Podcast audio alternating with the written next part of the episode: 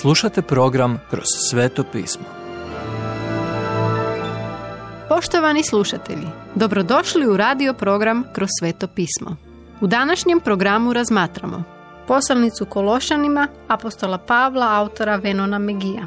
Živjeti u Kristu, ali onako kako treba. Kološanima treća glava od 6. do 25. stiha.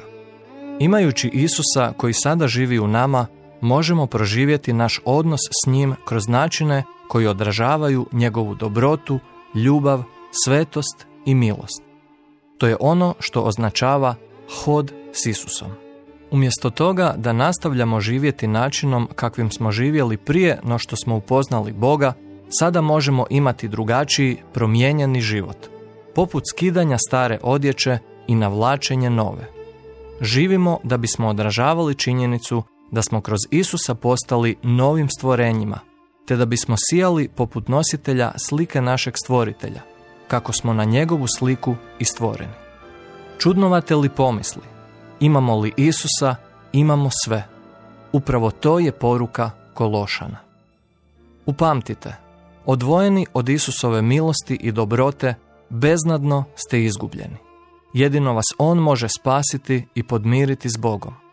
Vjerujete li Isusu za svoje spasenje, vaša boja kože ne čini nikakvu razliku, kao ni vaš status, ni svota novaca koju imate na bankovnom računu. Ove stvari ne znače baš ništa kada govorimo o zadovoljavanju Boga. Također, nećete pronaći duhovnu slobodu u legalizmu ili bilo kojoj drugoj vrsti religije koju je načinio čovjek. Stvari se jednostavno na taj način ne mogu nikada posložiti. No, u Isusu ćete pronaći sve što vam je potrebno. Razmišljajte o tome na ovaj način. Boži mir protječe kroz naš um i djeluje poput vrste suca naših misli i emocija, koji se međusobno natječu.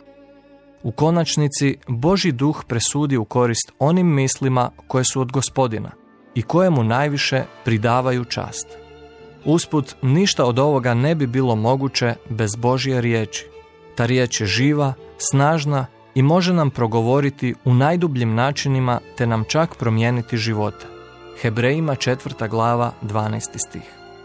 U Božjoj riječi možemo pronaći svu potrebnu mudrost i upute koje su nam potrebne za život, istovremeno bivajući pouzdanim izvorom ohrabrenja jedni drugih u našoj službi.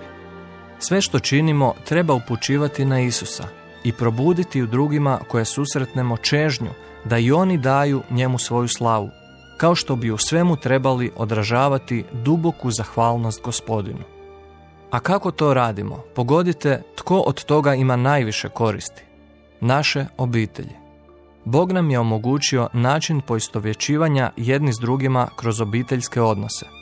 Boži plan obećava zadovoljavajuću upotpunjenost u svim odnosima koji proizlaze iz načina života podčinjenog njemu.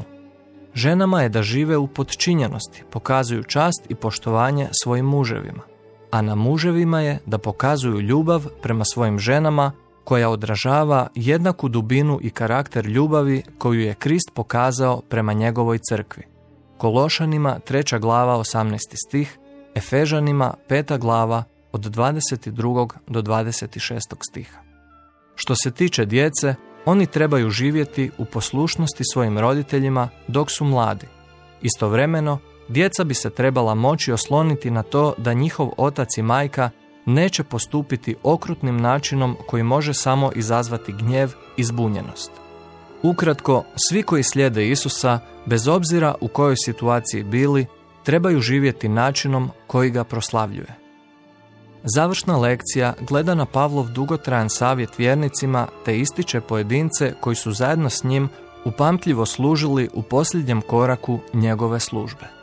Poštovani slušatelji, emisiju Kroz sveto pismo možete slušati svakoga dana od ponedjeljka do petka na City radiju na frekvenciji 88,6 MHz na području Velike Gorice, odnosno Zagrebačke županije i na 104,9 MHz za područje dijela općine Lekenik, odnosno Sisačko-Moslovačke županije.